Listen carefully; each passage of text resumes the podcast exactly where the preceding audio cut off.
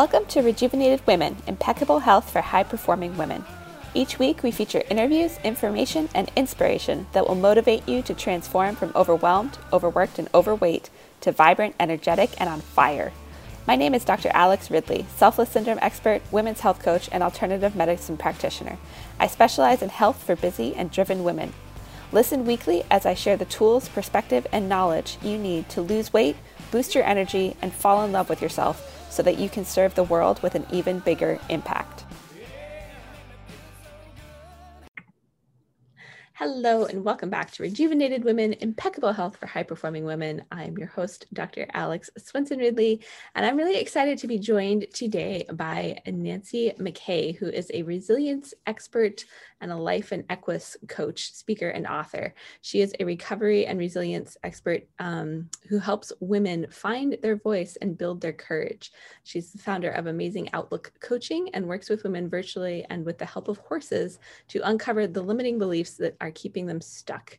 She also has a focus on women and alcohol recovering from and creating a new life after cancer and has been on Facebook and YouTube and all over the place and is coming at us live from Colorado. So Nancy, welcome, welcome to the show. Thanks so much, Alex. It's great to be here. Yeah. And so I'd love to, you know, I, I like to start my interviews off just kind of asking what's brought you to the point of doing the work that you do. Um, that might be a lot. That might be a little. So whatever you want to share there. the, the biggest, the biggest thing probably is um, surviving cancer. And I wasn't diagnosed at a terminal stage by any stretch. I was um, diagnosed early stage ovarian cancer, and uh, but late enough that I had to go through chemo. So as I went through that, I I really became aware of mortality, and I was working at a, a job that was with a wonderful company that had great benefits, and they paid me very well, and I was miserable. And so I started um, realizing that I didn't get sober and survive cancer to be miserable. And so I wanted to do something that fed my soul. And I, I landed on life coaching and was training for that. And then I found Equus coaching and I started training for that. And now here I am loving every minute of it. So I retired from my corporate job a couple years ago and I've been coaching full time ever since. Awesome. It's always, I, I love hearing stories of especially how, you know, we get to the place we are as coaches because very often it's because we really overcame some stuff. And I know yeah. you've, you've obviously been through quite a lot in your, in your life, both with, you know, getting, getting past the alcohol, experience and then also with cancer. So I'd love to dive into either or both of those conversations, but you know, just for I think both of them can be, you know, kind of dark places where you you don't really necessarily know what the future is going to look like and right. So, you know, where where where do we start? Like what if people are listening to the show and like either experiencing that or have family members going through that like what what's the beginning of the journey with recovery? we'll, well um, with the alcohol, um, I grew up in an alcoholic household, and my father was an alcoholic. My mother was a heavy drinker, and that's not to say that we, you know, didn't have a lot of fun, but uh, I learned to walk on eggshells at a very early age, and so that that was, you know, it just kind of created my persona. Um, I was a people pleaser. I tried to put on a happy face all the time, but I also wore my heart on my sleeve. So if I was in a good mood, everybody knew it. But if I was unhappy or angry, you also knew it. But I wasn't really allowed to say the words that I was angry. So I had to stuff that because it wasn't honored. And, um, you know, growing up in an alcoholic household, you're angry a lot. yeah. But you're not, I was never um, allowed, let alone encouraged to voice that. So I learned how to be a people pleaser. And that, you know, that created my life for a long, long time. And, um, you know, I started drinking in high school, like all my friends did. And it, you know, it really wasn't until my 30s that I started probably drinking more than I should. And in my 40s, I started, you know, I was a daily drinker and, um, you know, drinking pretty heavily. And then my father committed suicide when I was 50.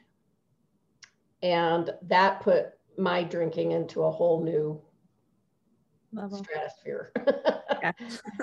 and so I was racked with guilt and, um, you know, started drinking a lot more and started having the physical results of it. I was hungover every day. My hands were shaking really badly, but I, I never resorted to drinking first thing in the morning in order to help me feel better, which um, that probably would have happened if I hadn't tried to kill myself.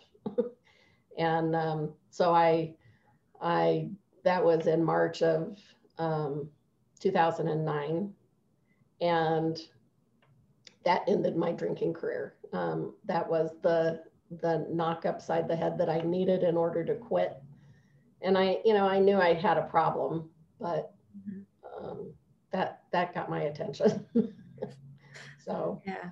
So, um, you know, it's, and if I hadn't gotten sober, you know, like I said, I probably would be dead, but going through the recovery process helped me manage going through the cancer process. And it, I never, it never occurred to me to drink when I was diagnosed with cancer or when I was afraid I would be diagnosed with cancer. It was, I, it never occurred to me, um, which is, I think, pretty noteworthy. Yeah. but, but I didn't, you know, and and um, so I'm very grateful for that. That doesn't mean that I've never had an urge to drink, but um, that that wasn't one of the things that triggered it. So that's really impressive because generally when you know we experience something like frightening like cancer you know unknown mm-hmm. I, can like there's there's so many unhealthy coping mechanisms or ways that we could approach that that right. really impressive that you reached a point in your recovery where that wasn't even a consideration. Right. And, now ice cream on the other hand very prevalent. All the ice cream right. All the ice cream.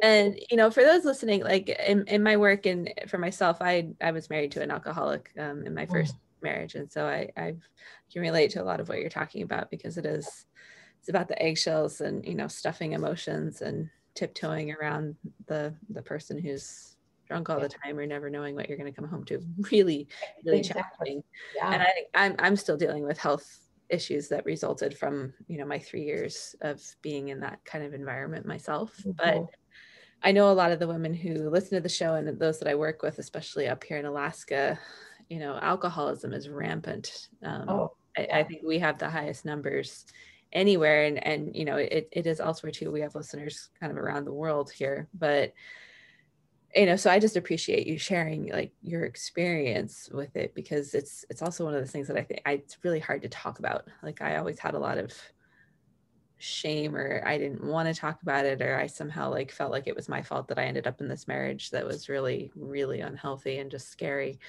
but um, so I just wanted to acknowledge you for that. And then my my question was, you know, especially for women who might be listening to this who are in that struggle right now with with alcohol, you know, how because there's there's the AA approach, which I know mm-hmm. helps a lot of people. One of the hardest things I've and this might be totally off off the wall, but one of the hardest things I had with that was there was never a point where you were recovered. Like in listening to your story, like I I'm guessing you don't still consider yourself an alcoholic, right? Well, you know, it's interesting because I I got sober in AA and I I went to AA for a long time. And the the the thing that that changed for me was the anonymity element mm-hmm. of AA, which which I can respect. You know, you don't out someone else, right? right. But. But I'm I'm going to out myself, and I'm going to help whoever needs it. Yeah. You know, and I'm not so it's it's a it's a very interesting thing and and because of you know you bring up a really interesting point about never being recovered well there's a couple there's a couple reasons for that as far as aa is concerned and, and right. i can't speak on behalf of aa i we don't want to do that. That's, that's a no-no. Yeah yeah. But um but the the purpose of that is is that what happens is that, well, what I've been taught, I guess I should pre- preference it with that, is that when you pick up a drink, it will trigger all of the physical elements of the disease. So gotcha. it, it will, if you pick up a drink, it's very difficult to control it. And so, um, no matter how long you've abstained, and and what the science has has indicated is that there really isn't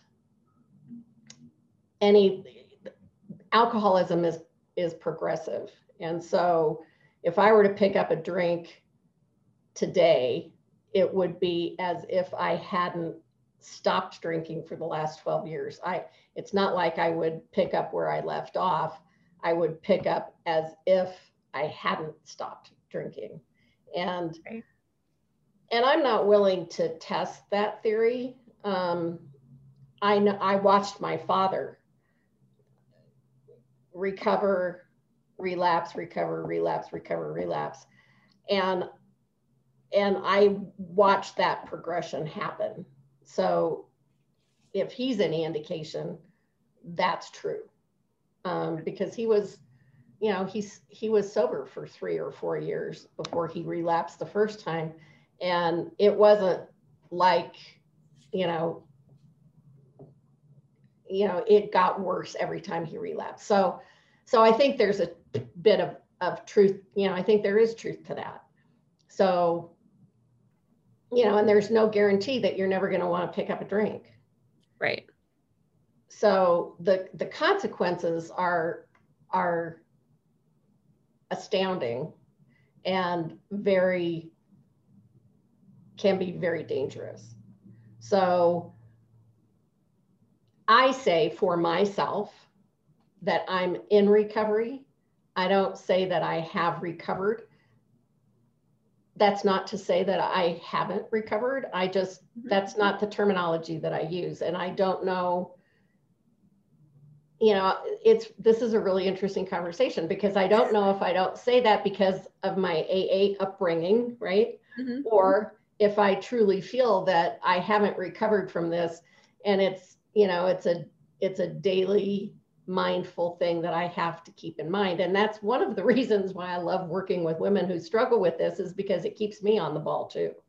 Yeah. You know, which is huge. Um, and I just want to, you know, for anyone listening to this, I want to preface like I'm not saying anything negative about AA. I. You know, I was involved in Al-Anon. It was just something like there's a psychological thing that I'm I'm alluding to here, where it's like at what point not to say like oh i'm fine and i can go drink now but right. you know, at what point do we empower ourselves to you know and that new person and, and so that's more where i'm coming at this yeah and that's a that. really interesting um, idea and one that i i believe in and i work with with my clients and it, and it's because our thoughts play such an important role in anything that happens to us, right? So mm-hmm. if we if we think the circumstances in our lives control us, that's incorrect. You know, it's our thoughts about the circumstances that create our experience. And so if you know, I used to think that I, you know, I wasn't enough and things my life was shit and you know all kinds of things you know? And when you have those thoughts then those create feelings and you act on those feelings. So you know if you've created chaos in your head then frequently alcohol is going to be one of the things that you turn to to cope with those uncomfortable feelings. And so so then when you change the thought process when you learn how to to actively manage your mind then you don't need to numb out right? Yeah. So you know that's one of the things that i've learned is that when women listen to their inner wisdom and really know it in their in their soul. They don't need to numb. Mm. and so for me you're right. You know the thought process and our mindset plays such a huge role in any kind of addiction. You know if you tell yourself you're an alcoholic or you're an addict does that make you one? Right? Right. Which came first, the thought or the addiction? Action. Right. And and and so I, you know, I really work with my clients on their thought, you know, on their thoughts and their yeah. mindset and and how they can listen to their inner wisdom and their bodies and you know just the whole package because it's not just um, you know, it's not the bottle on the counter that's causing the problem. It's the thoughts in your head about the bottle on the counter. so, yeah, and you know, we're we're focusing in specifically on alcohol here, but I think this can, you know, this this really applies to any addiction or any negative thing that we may be, you know, turning to instead of dealing with whatever the the issue actually is. Um, and so, you know, the, these tools can can apply to anything. So, what are what are some of the tools? And I know you work with horses, and I would love to talk about that because there's so much in, in horse therapy that's out there. Um, but you know, where for you, where did you start? Like, how did how did you start making changes? that led you you know to really getting to the point where your mindset was good where reaching for the bottle just isn't even in your on your radar you know at, at this point or those kind of unhealthy coping mechanisms we'll call them. Yeah um, well and and i'm not to say that you know that this is not to say that i've um, reached the epitome of you know i'm not levitating yet or anything like that which i thought i would be but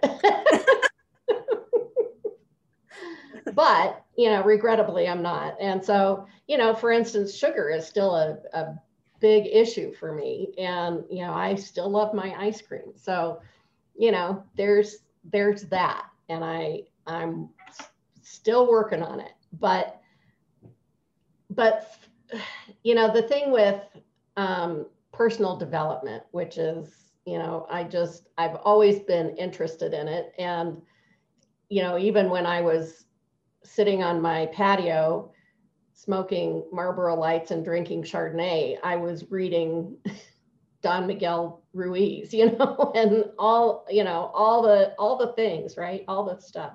So I've always had a bent there, but you know, the alcohol created this this barrier of me really learning about myself and and I continue to learn about myself. You know, I was I just spent the weekend learning about myself and and you know, it's there's never an end to it. You know, it's always we're all a work in progress. But so with the horses, I was a participant um, of, you know, I was on the receiving end of Equus coaching and various um, modalities, I guess you could say. And what I learned was that horses reflect back to us what we're feeling and they they give us they give us something that i think that really a human can't you know, I, th- I think horses are magic. And so when, when a horse can, can mirror back to you that what you're thinking, what you're afraid of, what you're what you know about yourself to be true, when they validate that for you, it's transformational. It's absolutely transformational. And that's what they do. Because if you're not authentic with them, if you're not being truthful in your self, you know, if if you pretend, if you go into the round pen with a horse and you pretend like everything is just fine, thank you very much, when inside you're full of turmoil or incongruity, the horse won't really want to join up with you because that they can sense that something's not right. And so they don't want to have anything to do with that. But once you get honest and real with yourself, boy, here comes the horse and he's, you know, giving you signals that indicate that you're on the right track or you may not like what you're finding out about yourself, but what it is is is true. You know, um, they're not just about the positivity. They're about, you know, if it's like, you know, I feel horrible about something, well, you know, you're onto something there. You know, they just they just know and they give us this incredible feedback it's really interesting and awesome. I, you know, I haven't been involved in any kind of horse therapy, but I've read a lot about it and heard a lot about it. And it's just so, you know, what you're describing is it's really a tool to see inside of ourselves, you know, and, and like Definitely. what a lot of personal growth and development is about. I'm on this uh, similar, I spent like the whole weekend in these meditation courses through Mindvalley which I just signed up to do. And they're like, Mindvalley. I'm like going into hypnosis before I go to sleep and like, you know, retraining my brain. It's awesome. But yeah you know what we're talking about here is an, it's another tool to really help you do that and you know it might be confronting it might be whatever it is like i've had to work through some ugly stuff about myself especially coming out of my marriage and i right. actually jumped into an affair from there and like really had to fall hard but um what's on the other side of that is just so powerful like we really get to experience ourselves as who we really are and it's right right Cool. And the beautiful thing with horses is you can get there so much faster. The yeah. transformation can happen so much quicker with horses. Why? I don't know. That's part of the magic. But it's it's incredible. And you know, I've had every one of my clients has has said, you know, first of all, that they've had a transformation. And secondly, they were blown away by how quickly it happened you know, and I had one client say, you know, I got more out of this than I have in four months of therapy. Yeah. Well, you know, that's pretty astounding. And I have never had a client not say anything that is less than, you know, they're just amazed and and blown away by these horses. You know, it's just it's like it's magic. it is. It sounds like it. That's really incredible. And so this is kind of a logistical question, just you know, if mm-hmm. you're listening and like we have horses in Alaska, but very few and far between because it's so cold. You know, yeah. is it something that you're able to do virtually? I haven't figured a way to do that. I yeah. there there is some equus related coaching that you can do. You know, that that I could integrate into working in person with a horse, but um, I haven't landed on that completely yet. I, you know, I need to do some reviewing and collaborating in order to really integrate that into my practice. There are parts that we can pull from, but you know, nothing is a substitute for actual being yeah. in the presence. Yeah. And I didn't didn't think so. Just with the last year and a half, I was like, "Have we figured this out yet?" Because yeah. that was cool. but, um, you know, I could show videos.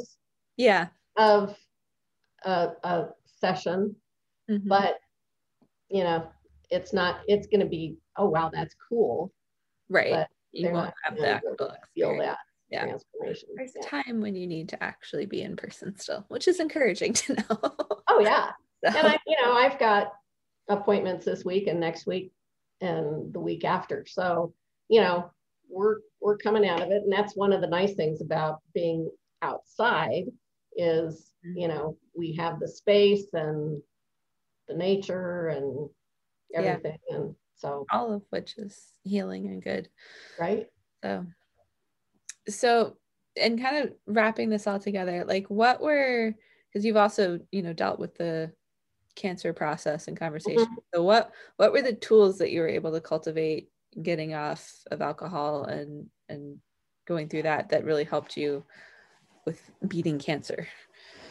Um, well, probably the spirituality. So because the the the coaching didn't come until after the cancer. So mm-hmm. what I what I learned from being in recovery helped me get through that. So praying was one of the things, you know, yeah. I learned how to ask for help and be sincere about it, you know, and it so it doesn't matter what your higher power is, if it's the universe or God or the divine goddess or whatever, but having a higher power of some sort that you believe in that can help you is critical. And, yeah, you know, and I, so I prayed a lot and just asked. The biggest thing was take away the fear that I had. Mm-hmm. And then it went poof. And for me, that was enormous to not to be able to accept what was happening to me and not be terrified. That was the biggest thing, I think, you know, to to understand and that so then that's part of that thought process right so you know if you can look at your circumstances and know that your thoughts are going to dictate how everything turns out. You know the the end result might be the same but it's in between that's going to make all the difference in the world. You know if if if you're terminal and you think oh my you know and and it, it's not to say that you're not going to have this thought oh my god i'm dying but if you make it you can make it so much worse to where you don't appreciate and have gratitude for the things that happen to you in between point A and point B. You know, you can make yourself as miserable or, you know, I can't say that you're going to be happy, but but you can accept the situation and make the most of it. Yeah. You know. Well, it's that idea of, you know, we can't control our circumstances, but we can control how we show how up. we react to them and how we yeah. show up absolutely and there's so much in in just kind of what you shared there you know there's actually like harvard and a couple other large institutions have done really interesting studies on the power of prayer and healing. Yeah. um, and so you know turning to that like even if you don't necessarily have to believe yourself half of the time the people that they test this theory on like don't know they're being prayed for or don't necessarily exactly. are praying themselves and that still you know astronomically their outcomes are much higher than people who are not prayed for. Right. Um, so really really interesting there. Yeah it's you know and and i absolutely believe in the power of miracles and you know and that miracles happen and um you know there's so much I think in the universe that we don't understand, and to think that that you know, um, as as we all are inhabiting the earth in our current bodies, you know, I, I don't think that that's all there is. that's yeah. that's getting a little woo woo, but you know, I okay. I, I get woo woo on here a lot because I'm actually in a PhD program that's based in quantum physics. So that's oh, like good. that's the level we're getting to here, which is cool that we have science that explains it now.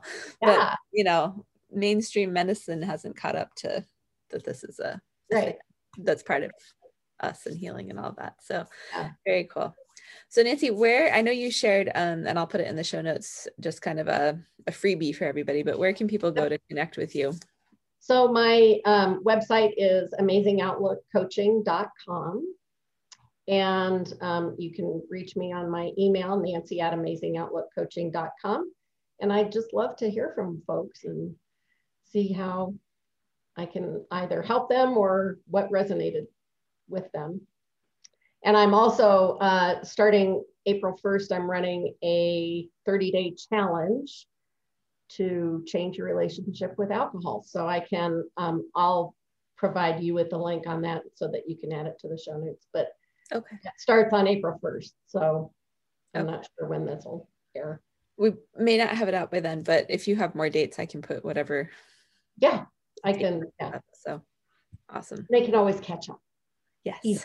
Easy awesome. Well, I just appreciate you coming on, and I love that you're so raw and real and just open about sharing about this, you know, these things because not a lot of people are, and it's it's big. And I think the more we talk about it, the more power there is in being able to heal. So absolutely. Well, my that's one of my goals in life is to shatter the stigma of alcoholism because that's what kept me drunk for a long time was um, the the stigma. And you know it's it's not necessary to have it. It should be absolutely shattered and and there's no shame in in having you know this disease affliction whatever. It's not a, a stamp of moral um, ineptness. So yeah absolutely. And there's you know I think some of the biggest growth and like most powerful people can actually come from being stuck in the stigma and and in the oh, ugliness of it. Like there's there's so much on the other side. So i just right. encourage anyone who's listening who's ready or you know has family members to yep. It's yeah definitely there's yeah. a way out there's a way to feel better about all of it no matter which side of the fence you're on. So absolutely. Yeah. Yeah. Well, thank you so much again. And we will. Well, thank you very much. I really appreciate it.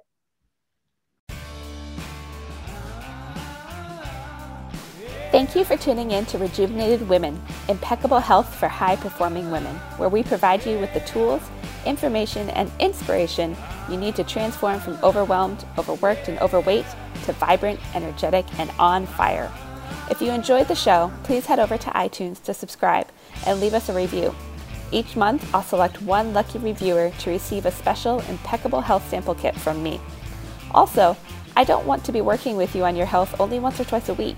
I want to be in this conversation and in the trenches with you every single day. I invite you to join me in my private Facebook group for high performing women who are ready to transform their health and lives called the Tribe of Rejuvenated Women.